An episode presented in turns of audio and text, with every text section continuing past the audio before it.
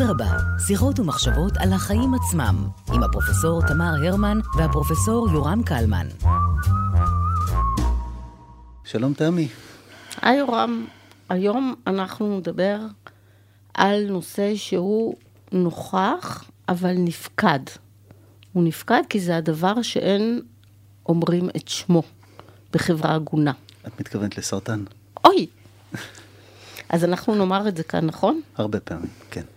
מפני שאנחנו רוצים לעשות איזשהו תהליך עם האורחים השונים שלנו, ויש לנו אורח מאוד טוב לזה, כרגע יושב איתנו באולפן ומיד נציג אותו. איזה סוג של דמיסטיפיקציה של המונח הזה, שברגע שהוא מוטל כאילו לתוך uh, שיחה, משהו באוויר כופה. נכון. ולא יודעים בדיוק איך להמשיך את זה. אז בואו נמשיך. אז זה סרטן ולא בתחום הקולינרי. אכן. או הזואולוגי. או הזואולוגי. יפה. אז אה, האורח שלנו היום הוא פרופסור דוב הרשקוביץ. אה, פרופסור הרשקוביץ הוא רופא, פתולוג, אה, פרופסור חובר בפקולטה לרפואה באוניברסיטת תל אביב, ומנהל המכון לפתולוגיה בבית החולים איכילוב. ותחום העיסוק הקליני והמחקרי שלו הוא פתולוגיה מולקולרית, רפואה מותאמת אישית לסרטן, ופתולוגיה דיגיטלית. שלום, פרופסור הרשקוביץ. שלום, בוקר טוב. שנייה אחת לפני שאנחנו מתחילים באמת לגשת לנושא שלנו, אתה יכול לומר מה זה פתולוגיה מולקולרית בהשוואה לפול, לפתולוגיה שאנחנו רואים בכל אה, סדרות המתח אה, שהן? כי אני מניחה שזה שונה. כן, שונה מאוד. אמ, האמת שאולי שאלה מקדימה זה מה ההבדל בין פתולוגיה שעושים בבתי החולים לפתולוגיה שאנחנו רואים בסדרות. אז הפתולוגיה שרואים בסדרות זה נתיחות לאחר המוות, הרבה פעמים בהיבט המשפטי, הפלילי, וזה התמחות שונה לחלוטין. היום בארץ זה נעשה רק באבו כביר. רוב הפתולוגים ב... בעולם וגם בישראל מתעסקים באבחון של רקמות. אנחנו מקבלים את כל הדגימות שמוציאים בביופסיה, בניתוח, מגיעות אלינו, עוברות איזשהו תהליך של עיבוד ומקבלות הבחנה. ההבחנה בגדול מתבססת בעיקר על, על עבודה מולקולרית, על, על, סליחה, מתבססת בעיקר על הסתכלות מיקרוסקופית על, ה, על הרקמה. הרקמה עוברת תהליך של עיבוד, שמים פרוסה של הרקמה על חתיכת זכוכית, ומסתכלים במיקרוסקופ ועושים את ההבחנה. אגב, הש... מסתכלים בעין במיקרוסקופ, או שמחשב עושה את התהליך של הראייה? אז, אז אולי אה, קצת נקי. קדימה, אבל, אבל נגיד ב-150 שנה האחרונות, ההסתכלות הייתה מבוססת על העין, היום אה, יש גם אה, יכולת לעשות דיגיטציה של, ה, אה, אה, של הסלייד, להפוך אותו לתמונה דיגיטלית שאפשר לראות אותה במחשב. ואנחנו עושים את זה. היום בחלק מהבתי חולים כבר יש את הכלים האלה ויכולים להסתכל על זה במחשב, וזה כמובן פותח פתח לתחום חדש שהוזכר מקודם, הפתולוגיה הדיגיטלית, שמאפשר גם להפעיל כלים של עיבוד תמונה ושל אלגוריתמיקה ושל למידת מכונה בשביל לנתח את התמונות ולעזור לאבחון או להביא לאיזה שהן אה, תובנות חדשות. אז מצוין, כי השיחה הזו המקדימה הזכירה לי שבעצם לא אמרנו את נושא השיחה שהוא גישות דיאגנוסטיות, אבחוניות לסרטן. אה, בשיחות אחרות בסשן הזה, בארבעת השיחות, אנחנו גם נדבר ספציפית על, המחלה, אבל היום יותר נתמקד באמת בדיאגנוסטיקה. ומה באמת התפקיד של דיאגנוסטיקה? יש כמה סיבות שאנחנו עושים דיאגנוסטיקה, ובשלבים שונים, אני משער, של, ה, של המחלה. אז נכון. בואו בוא נתחיל עם זה. אמ, אז, אז אולי נתחיל מההתחלה. השם סרטן, בסדר? מחלת הסרטן, איזה שהם תאים שיצאו מבקרה ומתחילים להתחלק ויכולים לגרום לנזקים, גם מקומיים, אחרי זה יכולים לשלוח גרורות לאיברים מרוחקים וגם לגרום לנזקים שם. אמ, השם סרטן זה שם אחד, מתייחסים לזה בתור אה, איזושהי אה, מחלה מאוד מדויקת ומאוד ספציפית, אבל למעשה מדובר בסל ענק של מחלות, שמאוד שונות אחת מהשנייה. אמנם יש את התכונה המשותפת של הנזק המקומי ותאים ש, ש, אה, שאיבדו שליטה על קצב הגדילה שלהם, אבל המחלות שונות לחלוטין מבחינת אופן הפיזור שלהם, מבחינת מהירות הגדילה שלהם, מבחינת התהליכים המולקולריים שהביאו להתפתחות המחלה, וכנגזרת מזה, גם מבחינת אמ, איזה טיפול יהיה אפקטיבי, מה צריכה להיות הגישה הטיפולית ואיזה טיפול יהיה אפקטיבי. אמ, ולכן, בשביל לזהות מה הסוג הספציפי בתוך, ה, בתוך הסרטן, אה, ומה התכונות שלו, ואיך כדאי לטפל בו, אה, מתי כדאי להמתין ואין צורך להיות אה, מאוד פרואקטיביים, מתי צריך לטפל באופן דחוף, מתי כדאי לתת כימותרפיה, ומתי יש טיפולים ביולוגיים שיותר מותאמים. כל הדברים האלה מבוססים על האבחון הרקמתי. גם על ההסתכלות המיקרוסקופית, אמ, שנותנת לנו איזשהו סיווג אה, ראשוני, אמ, וגם על כלים שהתפתחו במהלך עשרות השנים האחרונות, אמ, שכוללים גם בדיקת חלבונים מסוימים ברקמה, טכניקה שנקראת אימונואיסטוכימיה, מאפשרת לנו לזהות האם רקמת הגידול מבטאת חלבון כזה או אחר, זה עוזר לנו גם בסיווג וגם בשביל לנבא אה, אה, תגובה לטיפול, וגם כלים מולקולריים שממש יורדים לעומק ומזהים את, ה, את המוטציות, את השינוי ברצף ה-DNA שגרם להתפתחות הסרטן. השינוי שנרכש בתוך התא במהלך החיים והוא הבסיס של, ה... והוא הבסיס של הגידול, אז היום בטכניקות מולקולריות אנחנו יכולים ממש לבדוק ולזהות את הדברים האלה. אז למעשה מחלה כמו סרטן, אין לנו, אני, אני, אני שואל, נדמה לי, אני, אני בעצמי לא בטוח, למעשה אין לנו אבחון האם זה סרטן או לא, ל, כמעט ל, ללא פתולוגיה. זאת אומרת, גידול יכול להיות גם גידול שפיר, איך, איך זה... אני, אני אמ, משתדל להימנע מהכללות, mm-hmm. מהכללות מאוד גורפות, אבל, אבל האמירה שאמרת, אני חושב שהיא, שהיא, קרובה, שהיא קרובה מאוד לאמת. אמ, מה מבדיל בעצם גידול שפיר מגידול סרטני? אמ, בסוף גם גידול שפיר זה איזשהו תהליך שבו, שבו התאים משגשגים. כשאנחנו באים להבדיל בין שני סוגי הנגעים האלה, אפשר להסתכל על אה, שלוש תכונות שבעצם מאפשרות להבדיל. אחד, זה נושא ההתמיינות. התאים, התקינים, הם מכילים תכונות מאוד ספציפיות ו- ו- ו- ומבצעים את תפקידם. הגידול, בגלל שהוא הולך לכיוון חלוקה, הוא מאבד חלק משמעותי מהתכונות, ה, מהתכונות הבסיסיות שלו. זאת אומרת, תאי הגידול לא מתמיינים, לא מבצעים את התפקוד של אה, רקמת תקינה. ויש איזשהו ציר כזה של כמה התא הגידולי דומה לתא המקורי. נניח אם ככל... זה סרטן עור, אז זה מפסיק למעשה לתפקד כעור, אלא זה מין... כן. לדוגמה, כן, מפסיק לייצר את הקרטין, מפסיק שזה השכבה המגנה של העור. מפסיק לייצר את המבנה המאוד מסודר של, של, אה, של שכבות האור. אז, אז, הוא, אז, אז זו תכונה אחת. אז גידול שפיר הוא יותר קרוב למראה התקין והממוין, וככל שהגידול יותר ממאיר הוא מתרחק. זה ציר אחד. עוד תכונה שעוזרת להבדיל בין גידול אה, שפיר לגידול ממאיר, סרטן זה גידול ממאיר, זה החדירה לאיברים סמוכים. זאת אומרת, השם סרטן מגיע במידה מסוימת מה... אה, שגידול חודר לאיברים סמוכים, כמו הצוותות של הסרטן ש...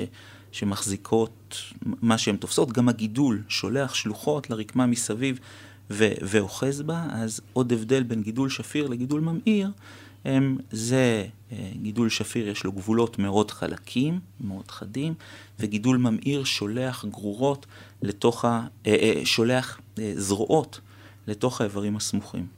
הפליטת פשע הייתה לי, זה, זה ההבדל השלישי בין גידול שפיר לגידול ממאיר, תכונה שהיא ייחודית לגידול ממאיר, זה שליחת גרורות. גידול ממאיר, תאי הגידול לומדים לחדור לכלי דם, לחדור לכלי לימפה ודרכם להגיע לבלוטות לימפה, ודרך הדם להגיע לאיברים מרוחקים, ושם להתחיל לבנות גושים אה, אה, נוספים.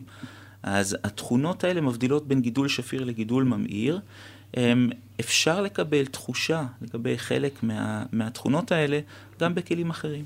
לדוגמה, אם לבן אדם יש גוש ריאתי גדול ובבדיקות הדמיה, אפילו בלי בדיקת פתולוג, הם רואים שיש גרורות במוח וגרורות בכבד, נגעים נוספים, אז אני חושב ש, שיהיו מאוד בטוחים שמדובר בגידול ממאיר.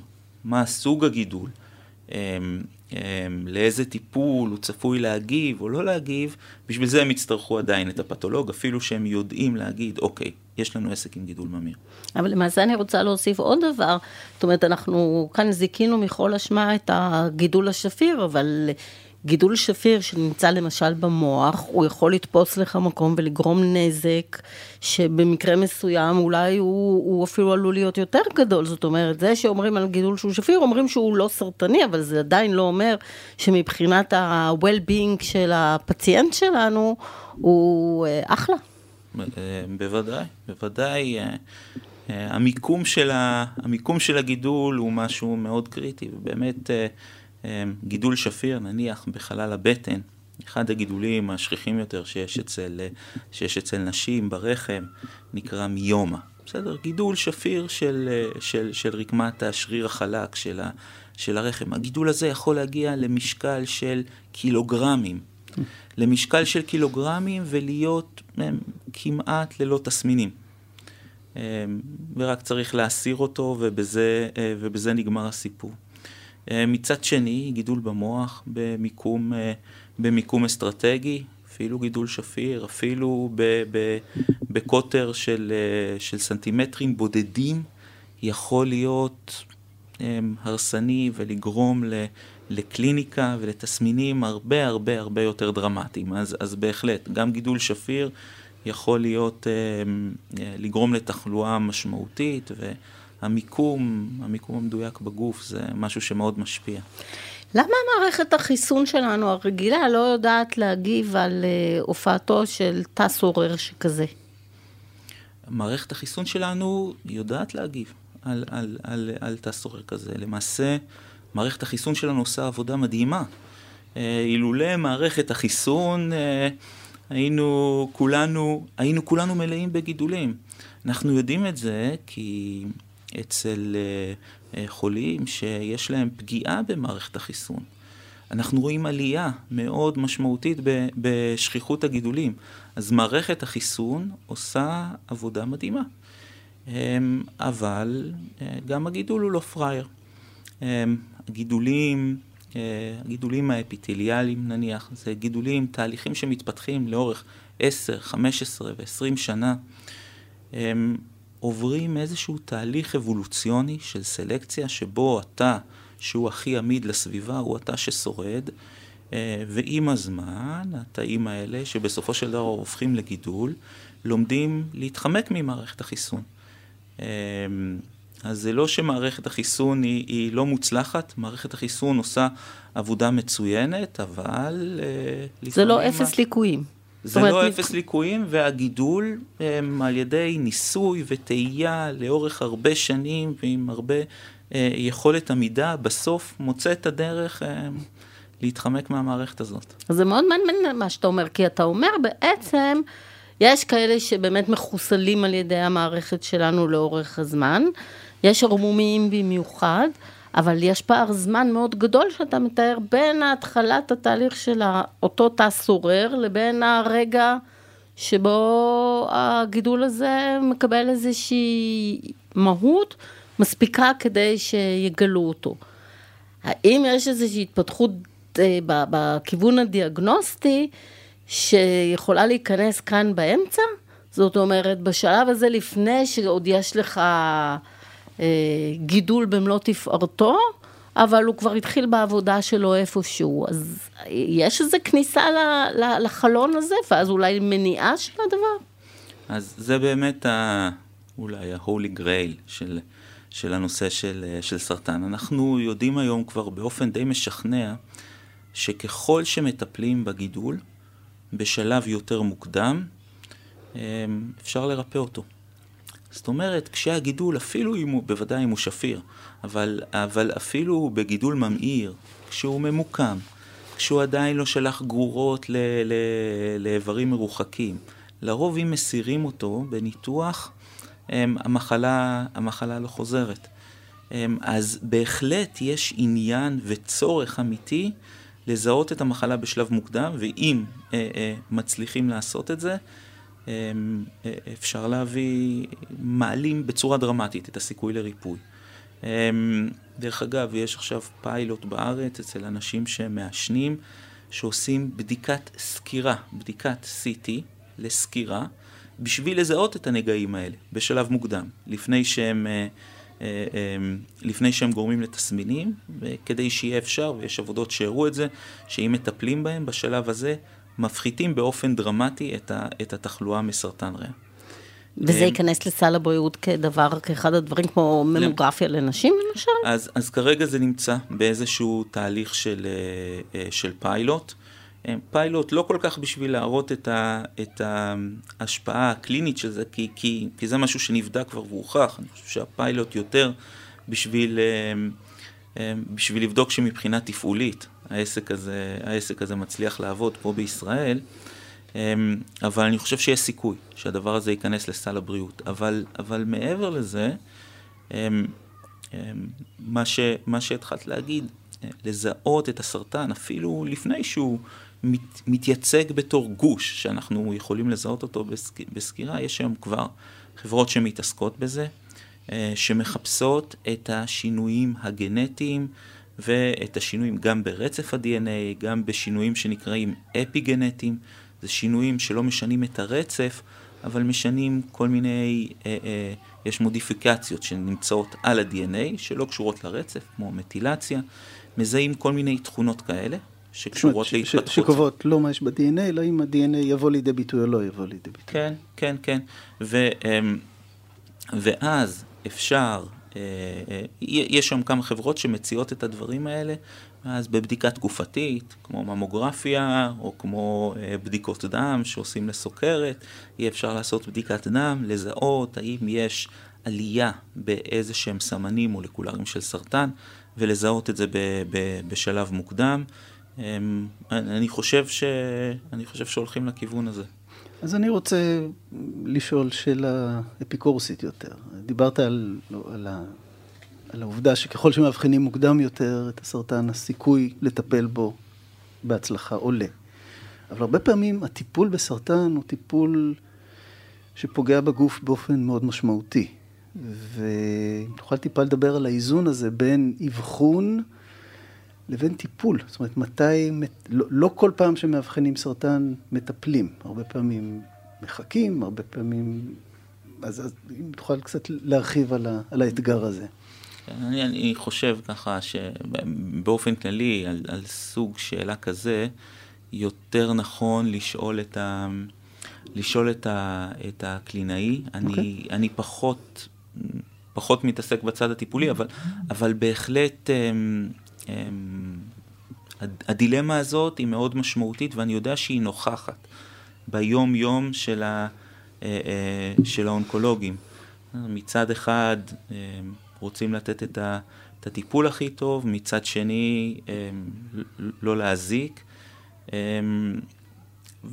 ויש הרבה, ויש הרבה פקטורים שחשובים שם. דרך אגב, גם הרצונות של המטופל ו, mm-hmm. ובני משפחתו משחקים, משחקים פה אה, אה, אה, תפקיד מאוד חשוב, כי אנשים שונים, מערכת ערכים שונה, העדפות יכולות להיות, להיות שונה. אני חושב אבל ש, שבשיחה שלכם עם האונקולוג תוכלו לקבל תשובה הרבה יותר... אה, אם, אם כי אני חושב שהדיאגנוסטיקה פה היא מאוד חשובה. זאת אומרת, היכולת שלך כדי, כ, כאדם שנותן את הדיאגנוסטיקה, להחלטה הזו, היא, זה, זה מידע מאוד חשוב, נכון? נכון. אני אגיד משהו, אני חושב שככל שהמחלה אה, אה, מתגלה בשלב מוקדם יותר, גם מידת האגרסיביות של הטיפול היא, היא נמוכה יותר. זאת אומרת, בשלב מאוד מוקדם, לפעמים בניתוח יחסית מאוד קל, אפשר לפתור את המחלה ולא, ולא נדרש טיפול נוסף. אה, כשהמחלה מתגלה בשלב, בשלב מאוד מאוחר כבר נדרשים טיפולים סיסטמיים עם, עם המון תופעות לוואי. אולי אז... נגדיר מה זה סיסטמי? כן, טיפול, ש...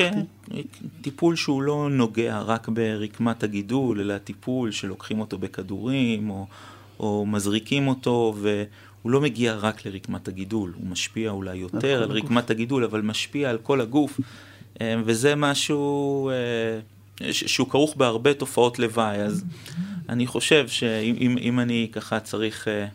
אה, לשקול בצד, בצד האבחנתי, האם עצם זה שאני מביא לאבחון יותר מוקדם, אני חושב שסך הכל זה, זה אמ, יביא למשהו, יביא למשהו טוב, אבל בהחלט הטיעון שאתה מעלה הוא טיעון חשוב. וצריך לבחון את זה, צריך לבחון את זה במחקרים ולראות שבאמת אה, ההנחה הזאת היא נכונה, וזיהוי מוקדם לא מביא לעודף טיפולים שבסוף אה, עשו יותר נזק מתועלת. איפה ישראל נמצאת מבחינת הפיתוחים של דיאגנוסטיקות חדשות? מקום מאוד גבוה. במקום מאוד גבוה יש חברות uh, סטארט-אפ ישראליות שנמצאות uh, um, במקום מאוד מוביל בעולם. Um, הזכרנו בהתחלה את הנושא של, uh, של פתולוגיה דיגיטלית, תמונה. Um, שמבצעים עליה איזושהי אלגוריתמיקה בשביל לעזור לאבחון, בשביל להגיע לתובנות ש, שפתולוג לא יכול להגיע אליהן. אמ, בישראל יש לא מעט חבר'ה שגדלו ביחידות הטכנולוגיות של הצבא. בסוף הם... אנחנו תמיד נחזור ליחידות הטכנולוגיות של הצבא. זאת אומרת, איפה שאתה לא, לא יורה, אה, אם אני אקח לא ביטוי טוב. לא, להפך את המטאפורה. זאת אומרת, אתה מדבר על אומנות, אז אומרים עיבוד התמונה הדיגיטלית. נכון. אתה מדבר על חקלאות, אז זה פשוט נפלא, המדינה, מה היינו עושים בלי היחידות הטכנולוגיות המפוארות האלה? סתם, זו הייתה הערה. אבל זה באמת ככה, אבל, אבל, אבל, אבל זה באמת ככה, החבר'ה האלה שיודעים עכשיו מהלוויין לזהות אה, רכב או, או, או, או בית, אה, השתחררו מהצבא ועכשיו אה, משתמשים אה, ביכולות שלהם לזהות תא גידול, או, או כלי דם, או, או, או, או, או, או תאי דלקת. אה, אה, ויש לא מעט חברות ישראליות שנמצאות במקום מוביל בעולם, שמשפרות את יכולת האבחון, מפחיתות טעויות וגם מביאות לתובנות שלא היו קיימות לפני. זאת אומרת, היכולת של פתולוג, כשהוא מסתכל על רקמה, זה להגיד, יש יותר, יש פחות, היכולת אה, אה, של מערכת ממוחשבת, זה ממש למדוד בצורה מדויקת המון דברים אה, ולהגיע מהם לתובנות. אז, אז בהיבט של עיבוד תמונה, פתולוגיה דיגיטלית, אה, יש הרבה, גם לנו באופן ספציפי, אבל גם לבתי חולים אחרים, הרבה שיתופי פעולה עם התעשייה, אה, אה, ויוצאים דברים מדהימים. ויוצאים דברים מדהימים ש, שעושים ויעשו טוב למטופלים, ולא רק בתחום הזה, גם בתחום של המולקולרי. יש... חברה ישראלית ש, ש, שאנחנו עובדים איתה, פיתחו אה, מערכת לזיהוי DNA גידולי בזרם הדם. המערכת הזאת, בשונה ממה שדיברנו קודם, זה לא בשביל בדיקת screening, לא בשביל בדיקת סקירה לפני שיש למישהו משהו, אבל אה, אה, אצל אה, מטופל שעבר ניתוח והסירו לו את הגידול הסרטני, הרבה פעמים אנחנו יודעים שהמחלה אה, תחזור. אה, אבל אנחנו לא יודעים אצל מי היא תחזור. ואצל מי היא לא תחזור. ומתי היא תחזור. ומתי היא תחזור.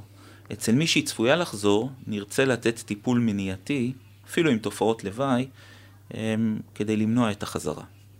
אה, אצל מישהו שהיא לא אמורה לחזור, לא נרצה לתת, אה, לא, לא נרצה לתת טיפול מיותר.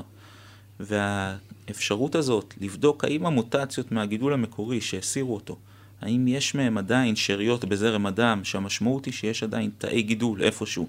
אנחנו עוד לא יודעים לזהות אותם בבדיקת ההדמיה, אבל אנחנו רואים שהם משחררים את ה-DNA עם השינויים הגנטיים המוכרים. אמ, היכולת לזהות את זה מאפשרת להתאים לכל מטופל את הטיפול המתאים. זה מה שקוראים ברפואה האישית?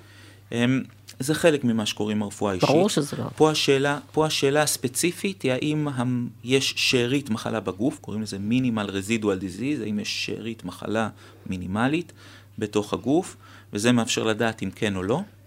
הם, הסוג השני, אולי אפילו שיותר משתמשים בו, של רפואה מותאמת אישית, זה לזהות מה המוטציות הייחודיות של הגידול. היום אנחנו... כמו יש... אונקוטסט, אתה מתכוון? כמו הסוג הזה של הבדיקות?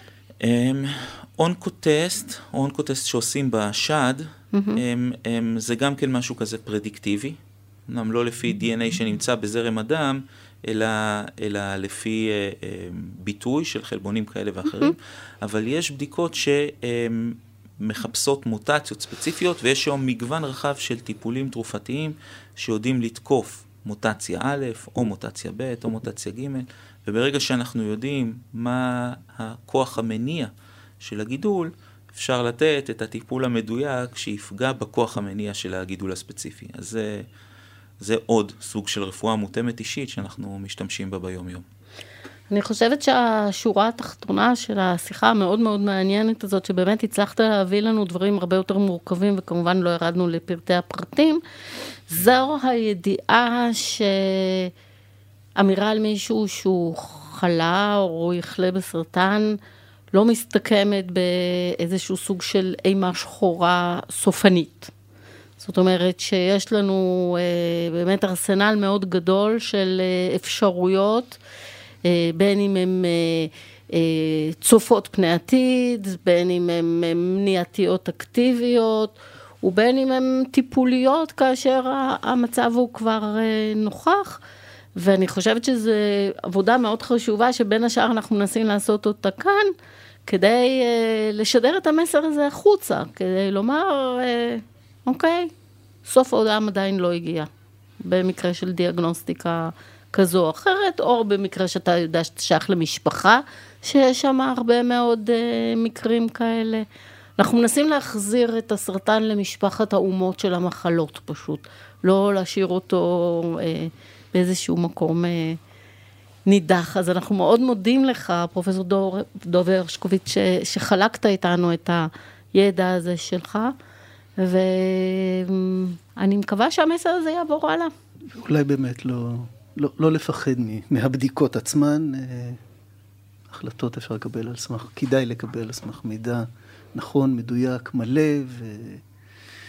ועם קלינאי טוב לצידנו. תודה רבה. תודה רבה.